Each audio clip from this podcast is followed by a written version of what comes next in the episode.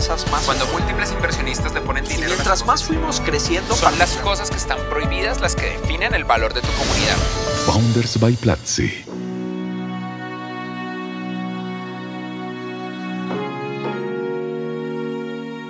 Solvers es una empresa que al día de hoy ha logrado que 170 mil trabajadoras domésticas hagan parte de una comunidad gigantesca donde pueden conseguir empleo, crecer y apoyar a sus familias. Más allá de ello, es una empresa que nace en Argentina, conquista México y está creando una explosión de trabajo en uno de los mercados más desafiantes de primer empleo, especialmente para madres cabeza de familia. Su founder, Vera Sánchez, está el día de hoy con nosotros en Founders by Platzi. Hola Vera.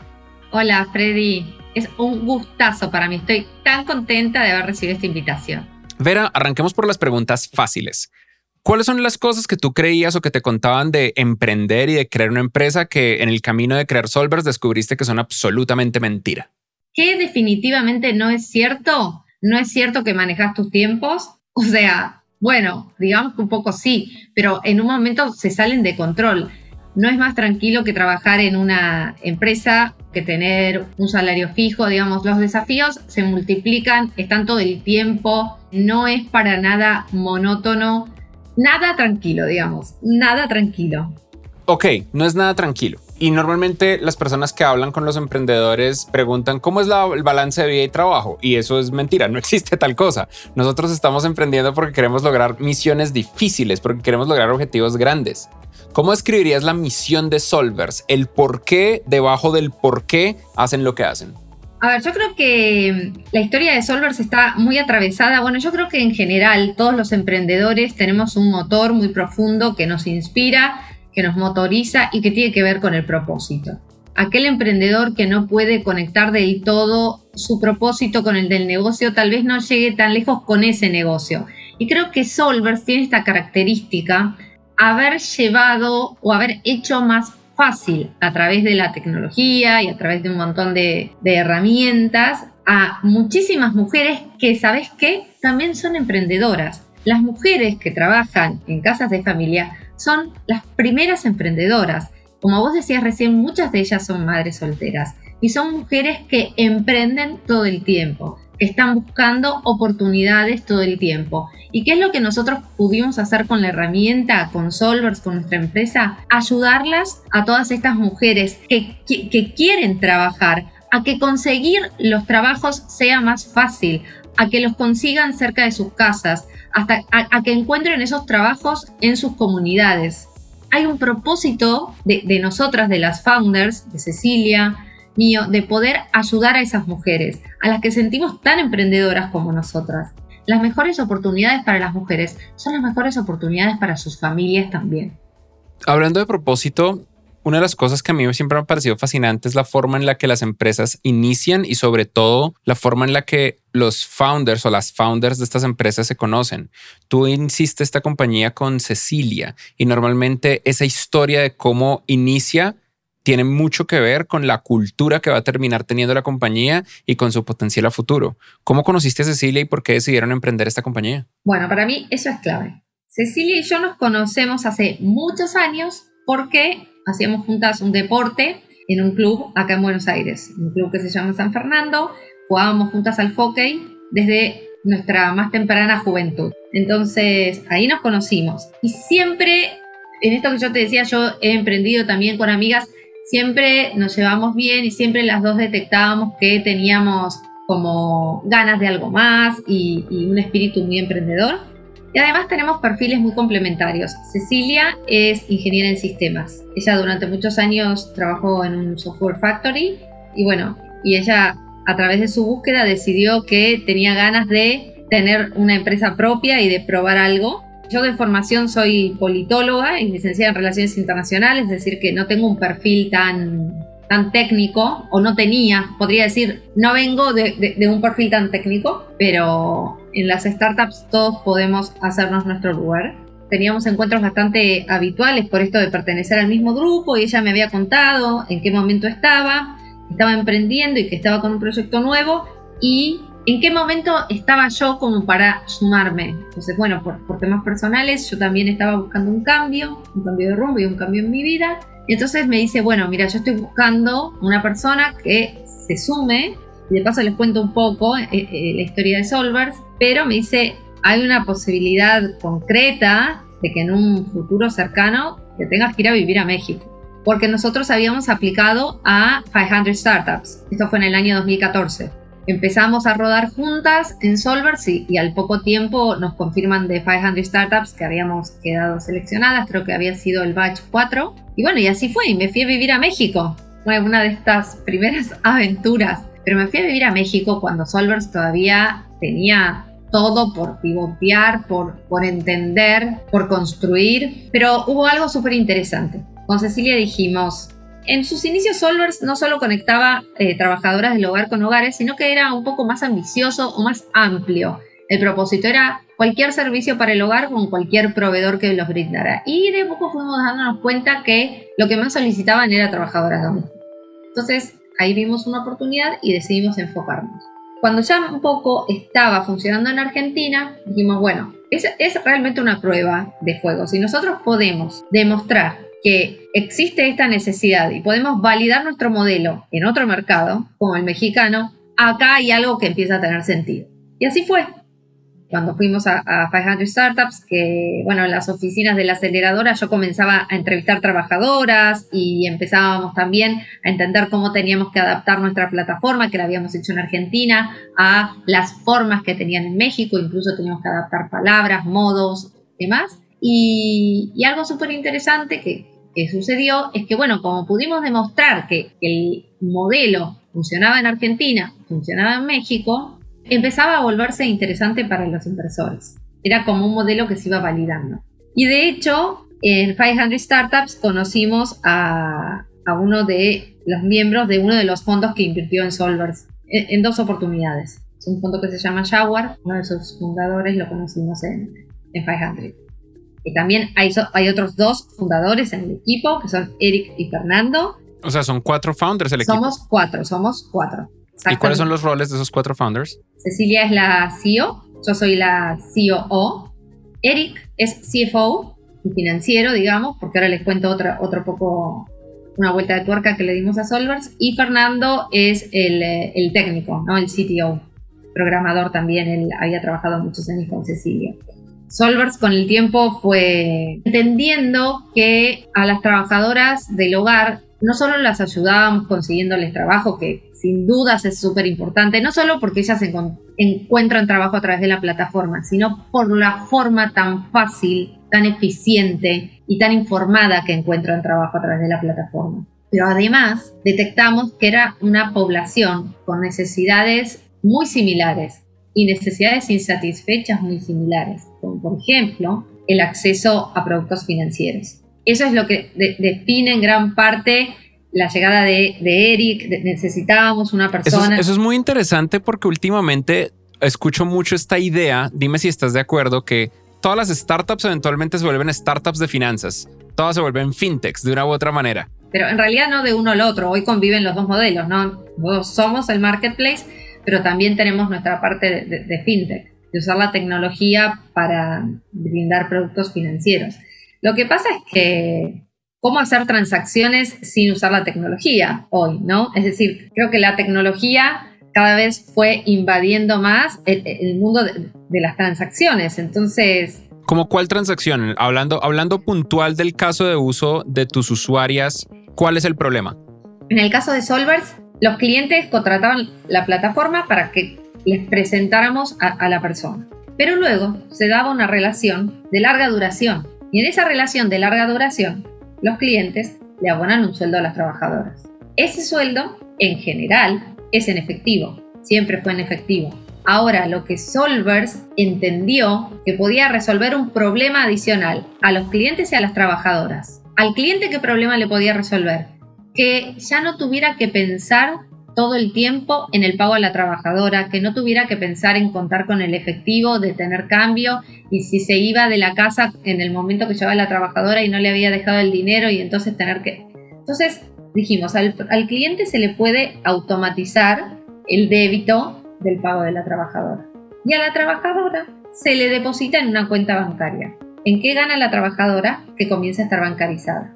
Pero además, Solvers no solo logró bancarizar a las trabajadoras, sino que a partir de, de esa bancarización lo que podemos hacer es otorgar créditos a las mujeres trabajadoras de casas particulares con condiciones muy favorables, sobre todo porque esta operación de hacer el débito de los clientes, hacer el pago a las trabajadoras, nos permite controlar mucho la deuda de la trabajadora y la trabajadora no se endeuda por demás. Cuando ustedes arrancaron a hacer solvers, ¿se imaginaron que la startup iba a evolucionar a ofrecer préstamos a una parte de la ecuación del marketplace? No, no, no. Entonces, ¿cómo, cómo? Esto, es, esto es algo importante porque muchas empresas empiezan con una idea y en el proceso van evolucionando, pivoteando la idea. ¿Cuál fue ese momento eureka impresionante que les hizo a ustedes cambiar de una manera dramática la dirección para buscar un crecimiento mucho más grande? Yo creo que las oportunidades se relacionan mucho con la necesidad. Teníamos un modelo que, se estaba consolidando que crecía en distintos mercados, pero que entendíamos que nos quedábamos de alguna manera cortos con el servicio que ofrecíamos. La sensación era esta, bueno, qué bueno, nos cuesta dinero traer al cliente, lo conseguimos, pero una vez que lo traemos, el cliente carga su pedido, consigue a la empleada y se nos va. Y ya está. Y el cliente no va a estar contratando una nueva empleada cada mes. Hay un índice de rotación, pero no, digamos, no es mensual. Entonces, yo creo que, que de darnos cuenta de que, bueno, aquí creo que todos empezamos a manejar términos como el costo de adquisición de cliente y el lifetime value. Era, bueno, nos cuesta un dinero traer al cliente, le estamos dando un servicio que necesita porque le resolvemos un problema. Bueno, pero entonces ampliemos nuestra oportunidad. ¿Qué más le puede resultar relevante a ese cliente que nosotros podamos resolver? A veces viene disfrazado de, de problema pero es ahí donde uno realmente encuentra las oportunidades. Eso me lleva a otra pregunta. Tú arrancaste en Argentina, sí. que ahorita tiene una serie de condiciones muy particulares, y ahora estás en México. ¿Cómo definirías la diferencia entre el mercado argentino versus el mercado mexicano? Teniendo en mente que todo es Latinoamérica, pero son las literales puntas del continente. Bueno, nosotros estamos actualmente en Argentina, en México, y abrimos en ese orden, luego abrimos en Chile y luego en Colombia. Nosotros operamos en esos cuatro mercados. A nivel negocios en general, México es un monstruo, es un mercado enorme. Es enorme en volumen. Bueno, hoy el tipo de cambio además resulta más favorable. Y cuando Solvers arrancó, allá por el año 2014, había muy pocos fondos en Argentina. Todo el, ecosistema emprendedor estaba recién comenzando. Por lo tanto, nosotros teníamos claro que si queríamos levantar capital, teníamos que empezar a rebotar en, otros, en otras latitudes. Entonces, la diferencia fundamental tiene que ver con el volumen y con lo opulento que es el mercado mexicano versus el argentino. Ahora te voy a hablar de algunas similitudes que encuentro. La necesidad de, de, la trabajadora de casa particular existe en todos los mercados. En América Latina es bastante parecido. Hay algunos temas que empiezan a diferenciarse en distintos países de América Latina respecto de la formalidad de las trabajadoras. Hubo hace dos años una película muy popular en México llamada Roma, no sé si ustedes me recuerdan, una película ganadora de un Oscar que Claro, Roma, Roma es un clásico de no de la lucha de clases, sino de la férrea imposible de cruzar línea de los dos tipos de mexicanos y en general de los dos tipos de latinoamericanos que existen. Y en los distintos mercados de América Latina, digamos, sí están en distintos escalones respecto a la facilidad que brinda el Estado al empleador para poder formalizar la relación laboral, por decirlo de alguna manera. Pero bueno, es un tema, digamos, muy, muy, muy del nicho en el que, en el que yo trabajo. Sí hay similitudes, nuestro mercado es un mercado que existe en todos los países de América Latina, pero no se puede ni comparar la opulencia del mercado mexicano con el mercado argentino. Ni hablar de la existencia de fondos, de la existencia de capitales. Ir a México fue un, un gol, digamos, hablando en términos de deporte. Hablando de otro lado, los marketplaces tienen un problema típico histórico y es que es un problema de huevo y gallina. Si yo tengo una tienda de comercio electrónico, siempre tengo el lado de necesito entregar los suministros y por otro lado necesito conseguir los clientes. Uber para Uber es mucho más caro adquirir los conductores que adquirir los pasajeros. Uber no invierte en adquisición de pasajeros porque los pasajeros ocurren automáticamente. Uber invierte mucho más en retención de conductores. En tu caso, ¿cuál de los dos lados es más difícil? ¿El lado de las trabajadoras o el lado de los clientes? ¿Y cómo solucionaste en los primeros días de Solvers el problema del huevo y la gallina? Bueno, qué buenas preguntas me haces. Al principio, cuando recién arrancamos, que no teníamos ni clientes ni trabajadoras, gastábamos plata para los dos lados para conseguir unos y para conseguir otros. Ahora, ¿qué nos empezó a pasar? Para las trabajadoras el valor de Solvers fue importante y se dio un fenómeno de boca en boca, es decir, las trabajadoras que llegaban a Solvers y conseguían trabajos, traían otras trabajadoras que también buscaban trabajo. Entonces, al segundo, al tercer año, ya conseguir trabajadoras se volvió muy orgánico.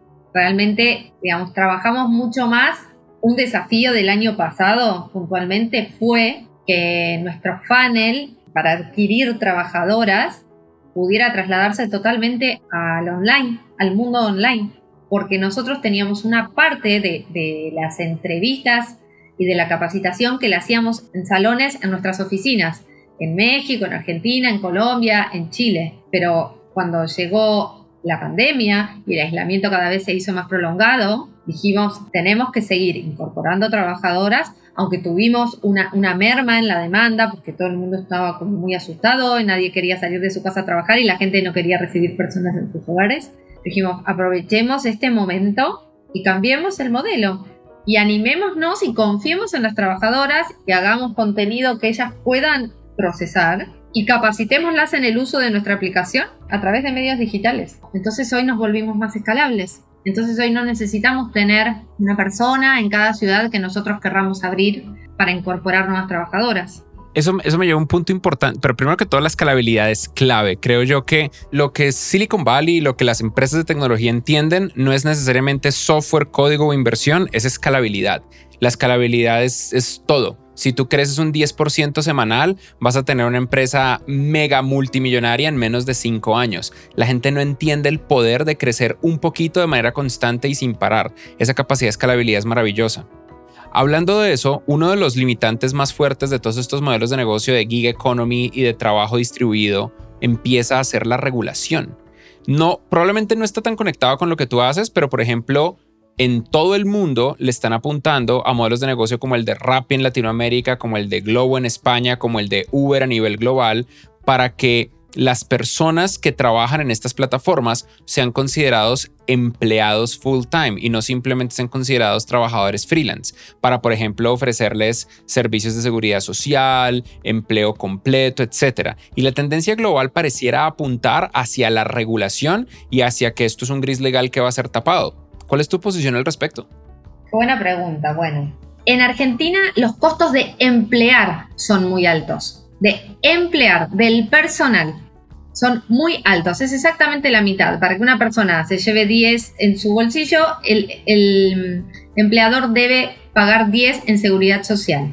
En servicios de seguridad social, muy cuestionados por su alcance, por su eficiencia y por su calidad en países de América Latina cuando queremos mano de obra, porque necesitamos probar que los costos de emplear sean tan altos, se vuelve una barrera. Y, acá tomo un poco esto que vos decís, Freddy. Yo creo que hay algunos grises que si son delimitados en el tiempo, podrían estar del lado del desarrollo y no del lado de la barrera.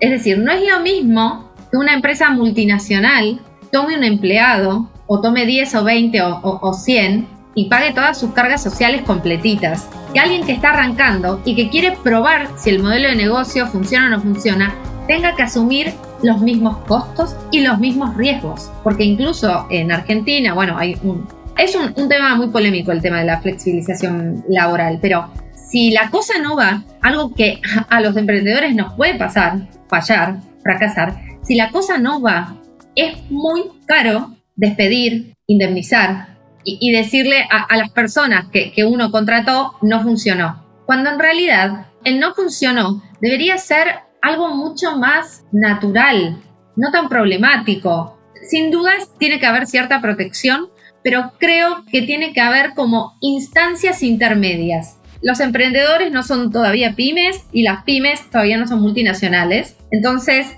generar puestos de trabajo no podría, no tiene que transformarse en una barrera. Me, refería puntualmente a los costos laborales.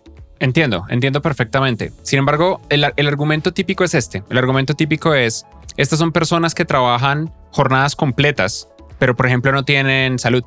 En Argentina y en otros países, porque ya lo tiene Colombia, lo tiene Chile y México está en, en este momento con una prueba piloto, existe un régimen especial para trabajadoras de casa particular.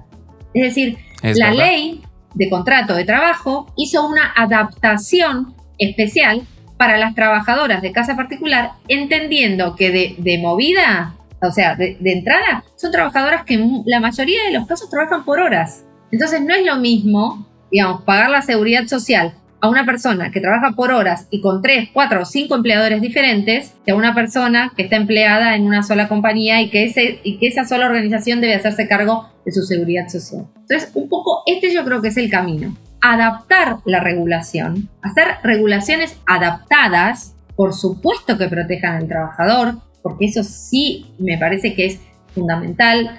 Digamos, todos sabemos cómo es, cómo es la realidad de los drivers y de los riders, que trabajan un montón de horas.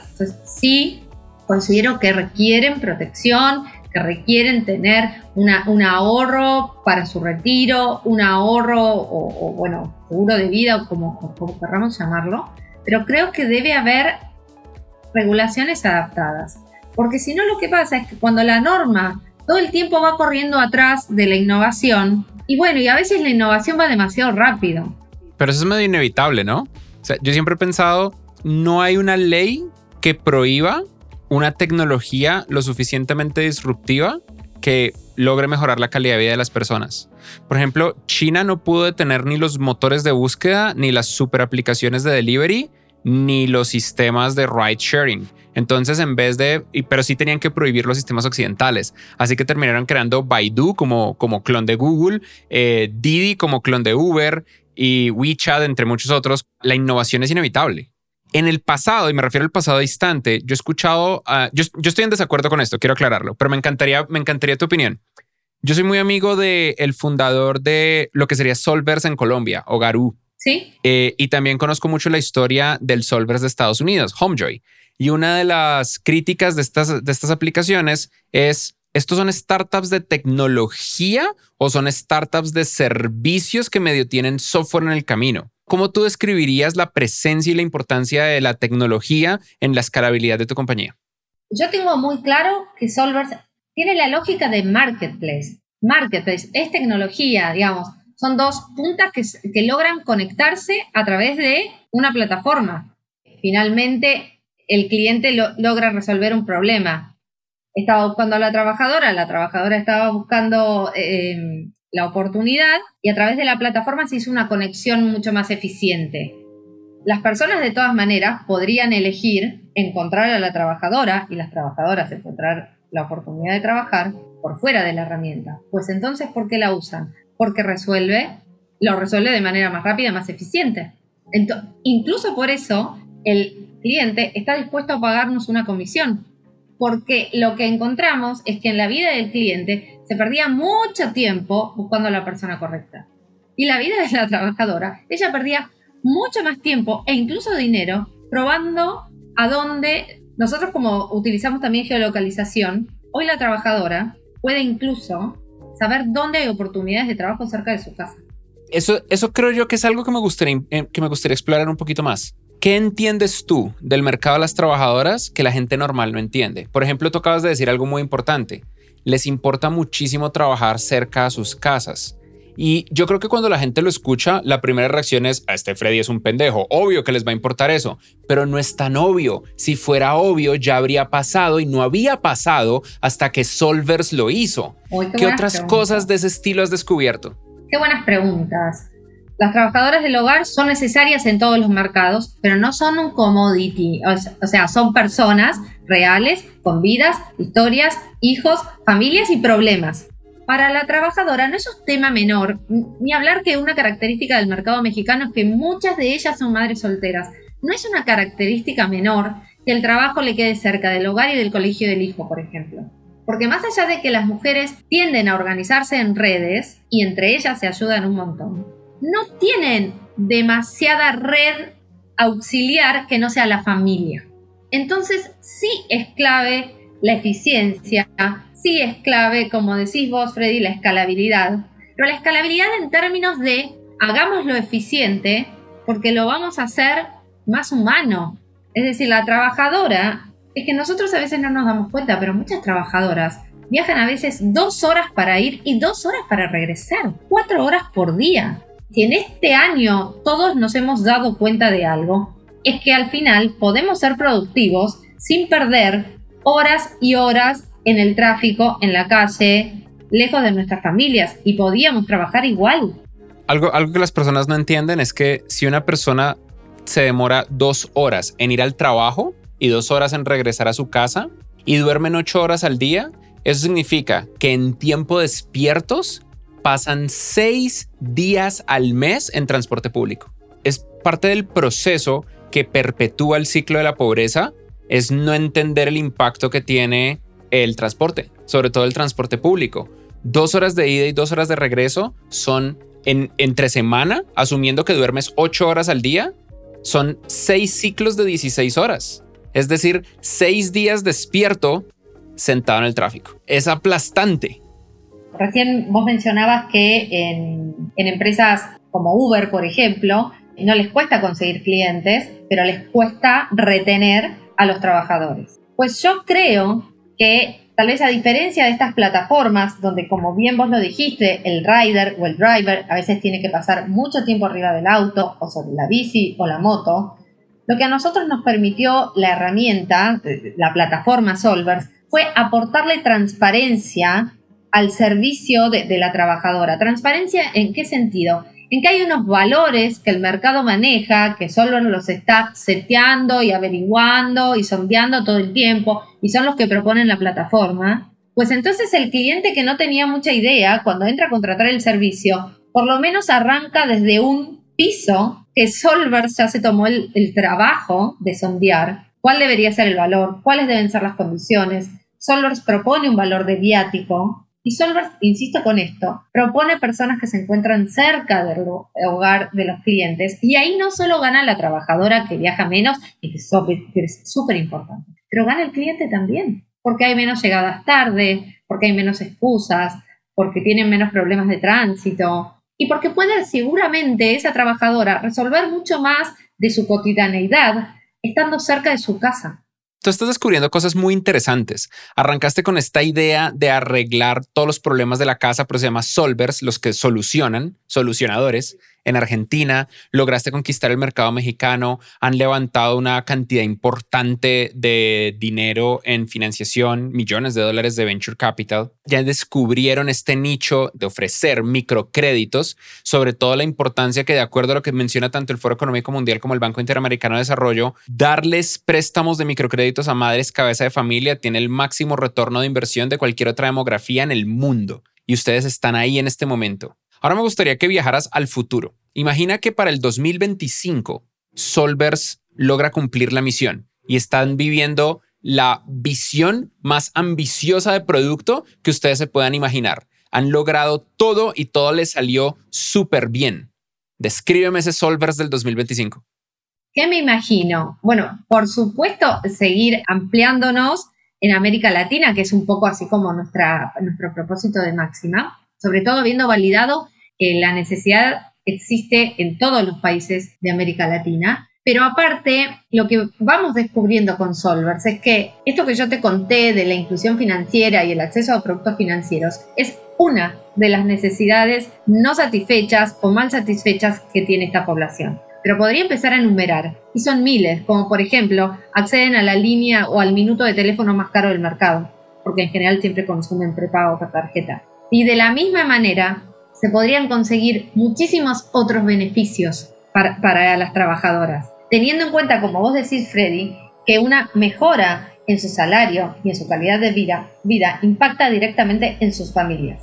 Yo creo que, son tantas las necesidades que, podemos resolverles y entre ellas, ojalá la de acceso a, a educación. y a educación que les permita incluso adquirir, adquirir skills para dar un salto más. Más allá de que valoro absolutamente y reivindico el trabajo de, de, las trabajadoras de casa particular. Yo no podría hacer nada de lo que hago si no contara con la ayuda de la persona que viene a casa. Por eso insisto que, está buenísimo que desde nuestra plataforma podamos aportar transparencia. En algunos mercados no solo con Solvers Pagos, que es esto de debitar de la cuenta de los clientes, hacemos los pagos de sueldos en cuentas bancarias, sino que también hacemos los pagos de seguridad social para que el cliente no tenga que hacerlo, es decir, que el cliente no tenga ni la excusa de decir, ay, es que es un papelerío, es un montón, tengo que ir a pagarlo a cabo allá. En Argentina, por ejemplo, Solvers lo resuelve, debita todo al cliente, lo que es seguridad social lo paga el Estado y lo que es sueldo se lo paga la empleada. Así que resuelto el tema, resuelto el tema de la informalidad. Realmente mi visión es hacia ahí. Si nosotros pudiéramos a las millones de trabajadoras del hogar mejorarles las condiciones, llegarles con, con trabajo formal y darles a través de nuestra herramienta, que es una aplicación que la tiene en el teléfono, la, la posibilidad de capacitarse y de capacitarse en, en destrezas y en disciplinas que les dieran skills para acceder a otros trabajos, bueno, entonces hacia ahí. Esa es mi visión, ahí quiero llegar. Maravilloso. Recuerden, ella es Vera, la fundadora y COO de Solvers. Solvers se escribe con Z. Es como resolver, solver en inglés, pero con Z. Solver está creando soluciones tanto de empleo como de crédito para que madres, cabeza de familia y otras mujeres trabajadoras de la industria de la limpieza en Argentina, en México y el resto de Latinoamérica tengan oportunidades mucho más justas y para poder crear una empresa mucho más escalable que le permita a estas personas tener una vida mucho, mucho mejor. Vera, ¿cuál sería tu mensaje final para todas las personas que escuchan Founders by Platzi? Creo que tiene que ver con algo que dije al principio, que, tiene que ver con conectarse con el propósito, con realmente tratar de, encontrar eso que haciéndolo todos los días los hace sentir bien, que, sienten que, están aportando valor, que están haciendo un mundo mejor. Creo que cuando cada uno siente que con lo que hace aporta, eh, mejora la vida de otras personas y genera valor, es muy transformador, es muy gratificante. Otro mensaje que para mí es clave, no emprendan solos. Ese sí también es un mensaje que, me interesa, me parece que es importante compartir la visión, la charla, los problemas, lo de todos los días con otro o con otros. En nuestro caso somos un equipo fundador, porque es la clave para, para seguir, para levantarse, para no rendirse.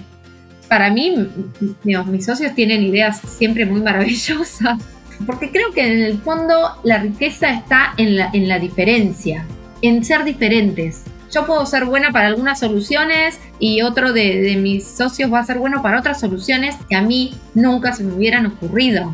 Entonces es un poco acá donde encuentro el valor. Cada uno va a tener una perspectiva diferente, pero al final el universo de nuestro público lo vamos armando con las ideas de todos. Eso tiene total sentido. Vera, muchísimas gracias. Nosotros compartimos el mismo mensaje, algo que le comentamos a todos nuestros estudiantes, en particular en la escuela de startups de Platzi, que está disponible en platzi.com diagonal startups, es que no emprendan solos. No es mucho más fácil porque emprender es lo más difícil que hay. Si tú quieres solucionar un problema, intenta solucionarlo de todas las maneras posibles antes de solucionarlo creando una compañía. Pero si definitivamente no logramos convencerte de lo contrario y quieres crear una compañía, no crees una compañía de una manera solitaria Crea una compañía como Vera y Cecilia crearon una compañía. Dos personas que compartían un nivel de contexto increíble y un nivel de confianza mutua altísimo con una misión compartida de hacia dónde querían llegar. Vera, un honor que estés acompañándonos a nosotros el día de hoy en Founders by Platzi. Muchas, muchas gracias. Re feliz, gracias, mil gracias Freddy, me encanta, soy súper fan de Platzi, soy alumna de Platzi. Soy profesora de Platzi, ahora que me acuerdo también. Es verdad. Antes, para ahora sí cerrar, cerrar. Haznos la mini cuña de 30 segundos de tu curso. Bueno, yo doy una clase sobre las funciones y los retos del COO que está en el curso de eh, creación de startups. Está en la escuela de startups las funciones del Chief Operating Officer. La encuentran en platzi.com diagonal startups y vale por completo la pena. Gracias Vera. Esto fue Founders by Platzi. Esto fue Founders by Platzi te invitamos a escuchar en palabras de Diana Uribe, cronista, locutora y difusora de historia, por qué Platzi es el camino para la transformación digital. Platzi es una plataforma digital de educación que te enseña una nueva cantidad de habilidades, de entender la vida como un proceso de aprendizaje continuo y de permanente formación. Se meten a platzi.com slash Diana Uribe. Te suscribes. Se suscriben durante 12 meses y al meterse con este código tienen 13 meses, o sea, un mes gratis de aprendizaje. Y ahí vas a encontrar muchas nuevas posibilidades como aprender a vender en línea, como aprender a crear empresas, como aprender programación digital, páginas web, pero no es como que tú te metes en un momento dado en Zoom donde todo el mundo está simultáneamente a una determinada hora y durante un periodo de tiempo fijo. No, aquí una vez que tú te metes, el tiempo es tuyo, el horario es tuyo. Los contenidos están ahí para ti. Entonces tú te metes cuando puedes, durante el tiempo que puedes. Ahí hay toda una cantidad de herramientas pedagógicas claramente pensadas para que puedas entender y aprender y repetir a tu ritmo. Hay talleres, hay profesores a los que se puede consultar, hay estudiantes que están tomando tus mismos cursos y con los que también puedes consultar. Y este espíritu tan especial y tan bonito y tan necesario y tan útil en estos tiempos es de lo que se trata Platzi.